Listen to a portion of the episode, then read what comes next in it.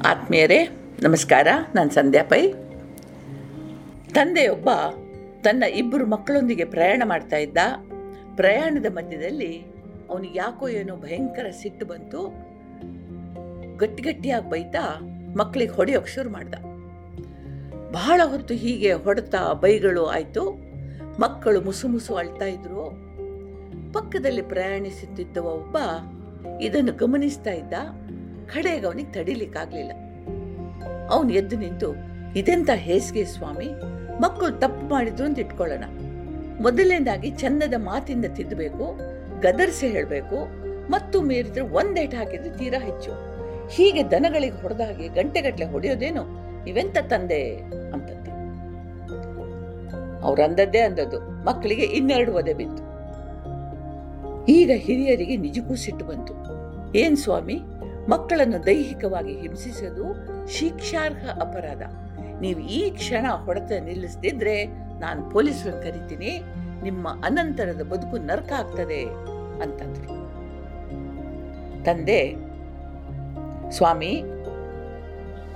ನನ್ನ ಬದುಕು ಈಗಿರೋದಕ್ಕಿಂತ ಹೆಚ್ಚಿನ ನರಕವಾಗೋದು ಸಾಧ್ಯವೇ ಇಲ್ಲ.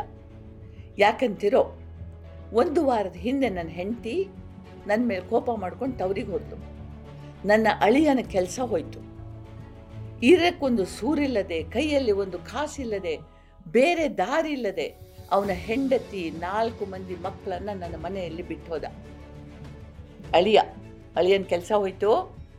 ಇರ್ಲಿಕ್ಕೆ ಮನೆ ಇರಲಿಲ್ಲ, ಕೈಯಲ್ಲಿ ಕಾಸಿರಲಿಲ್ಲ ಬೇರೆ ದಾರಿ ಇಲ್ಲದೆ ಅವನ ಹೆಂಡತಿ ಅಂದರೆ ಯಜಮಾನನ ಮಗಳು ಮತ್ತು ಅವಳ ನಾಲ್ಕು ಮಕ್ಕಳನ್ನು ನನ್ನ ಮನೆಯಲ್ಲಿ ಬಿಟ್ಟು ಹೋದ ದುಃಖಿ ಮಗಳು ಮನೆ ವಾರ್ತೆ ನಡೆಸಲಿಕ್ಕೆ ಅಸಮರ್ಥಳಾದಳು.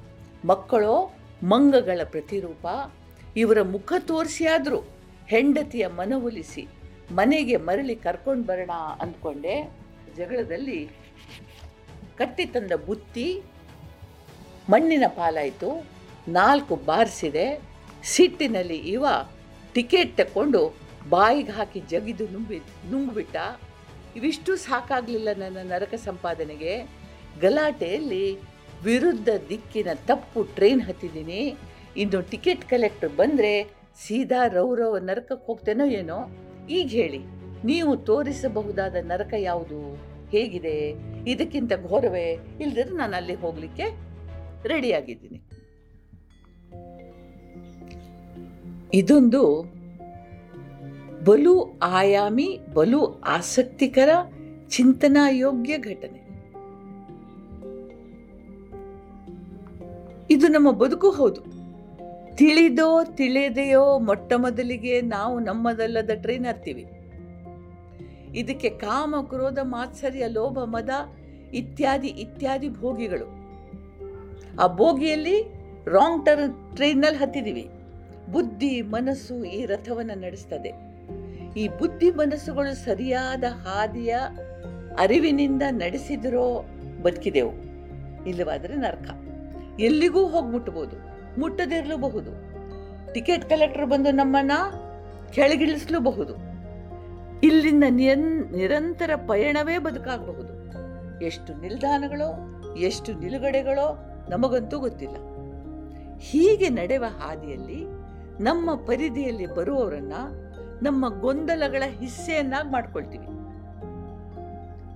ಇವೆಲ್ಲವೂ ನಮ್ಮನ್ನ ಒಂದು ಸಂಸ್ಕಾರಕ್ಕೆ ಒಳಪಡಿಸಿಕೊಳ್ಳಿಕ್ಕೆ ಸಾಧ್ಯವಾದರೆ ಮಾತ್ರ ಈ ಪಯಣ ಸಾರ್ಥಕ. ಇಲ್ದಿದ್ರೆ ಅನುಭವಗಳೇ ಬದುಕು ಅಂದ್ಕೊಂಡ್ರೆ ಏನಾಗುತ್ತೆ?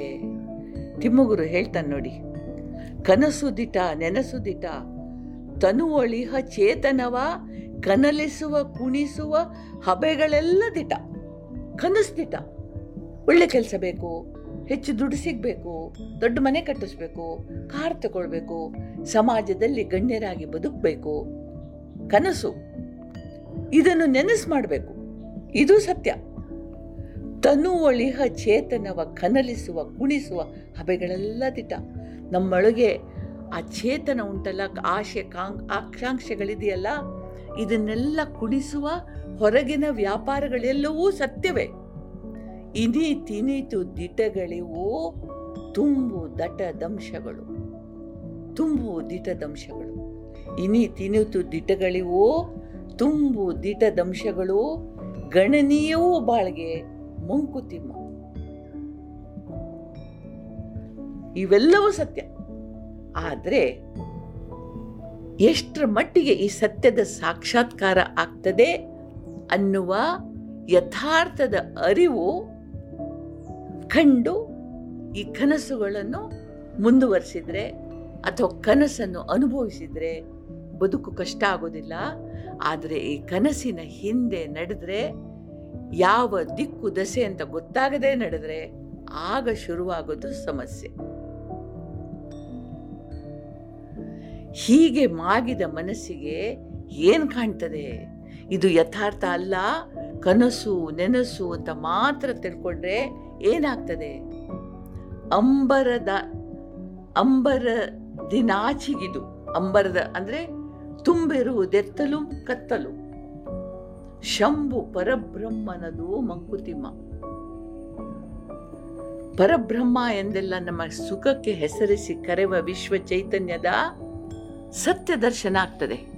ಈ ಕನಸುಗಳ ಕನಸು, ಕನಸನ್ನು ದಿತವಾಗಿರಬೇಕು ಅನ್ನುವ ಕನಸು ಸತ್ಯವೇ. ಆದರೆ ಒಂದು ಮಿತಿಯಿಂದ ನಾವಿದಕ್ಕೆ, ಇದಕ್ಕೆ ಅಡಿಕ್ಟ್ ಆಗೋದು ಅಂತ ಹೇಳ್ತೀವಿ. ನಾವು ಅದಕ್ಕೆ ನಮಗೆ ಅದು ಒಂದು, ಏನು ಹೇಳೋದು? ನಾವು ಅದಕ್ಕೆ ಅಂಟ್ಕೊಳ್ತೀವಿ. ಎಷ್ಟು ಬೇಕೋ ಅಷ್ಟು ಅಂಟ್ಕೊಂಡ್ರೆ ಬದುಕು ಚಂದ. ನಮಗೆಲ್ರಿಗೂ ದೇವರು ಒಳ್ಳೇದು ಮಾಡಲಿ. ಜೈ ಹಿಂದ್.